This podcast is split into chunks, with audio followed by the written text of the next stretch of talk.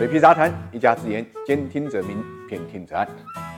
一直以来啊，影子银行都被认为是2008年金融危机的罪魁祸首之一。那么，到底什么是影子银行呢？根据银保监会最新的《中国影子银行报告》里面的界定，我们看到，影子银行指的是常规银行体系之外的各种金融中介服务，通常呢由非银行金融机构为载体，对金融资产的信用、流动性、期限等风险因素进行转换，扮演着类银行的角色。这个报告里面就给出了中国影子银行的标准，必须兼顾的国际。标准的共性特征和中国的特殊特点，并按照风险程度高低呢来区分广义和狭义的影子银行。那么我们看一下是怎么界定影子银行的？界定的标准呢包括四项：一呢是金融信用中介活动呢处于银行监管体系之外，信贷发放的标准呢显著低于银行授信；第二个呢是业务结构很复杂，层层镶嵌，杠杆过高；第三个呢信息披露不完整，透明度低；第四个就集中兑付压力大，金融体系呢关联性和风险传染性。呢比较高。按照上述的定义啊，广义的影子银行呢，包括同业理财及其呢银行理财、银行同业特定目的载体投资、委托贷款、资金信托、信托贷款、非股票呢公募基金、证券资管、保险资管、资产证券化、非股权私募基金、网络借贷 P2P 机构、融资租赁的公司、小额呢贷款公司提供的贷款、商业保理公司的保理、融资担保公司在保业务、非持牌机构发放的消费。贷地方交易所提供的债权融资计划和结构化的融资产品，在广义银行中间，同业特定目的载体投资和同业理财、理财投非标债权等部分的银行的理财、委托贷款、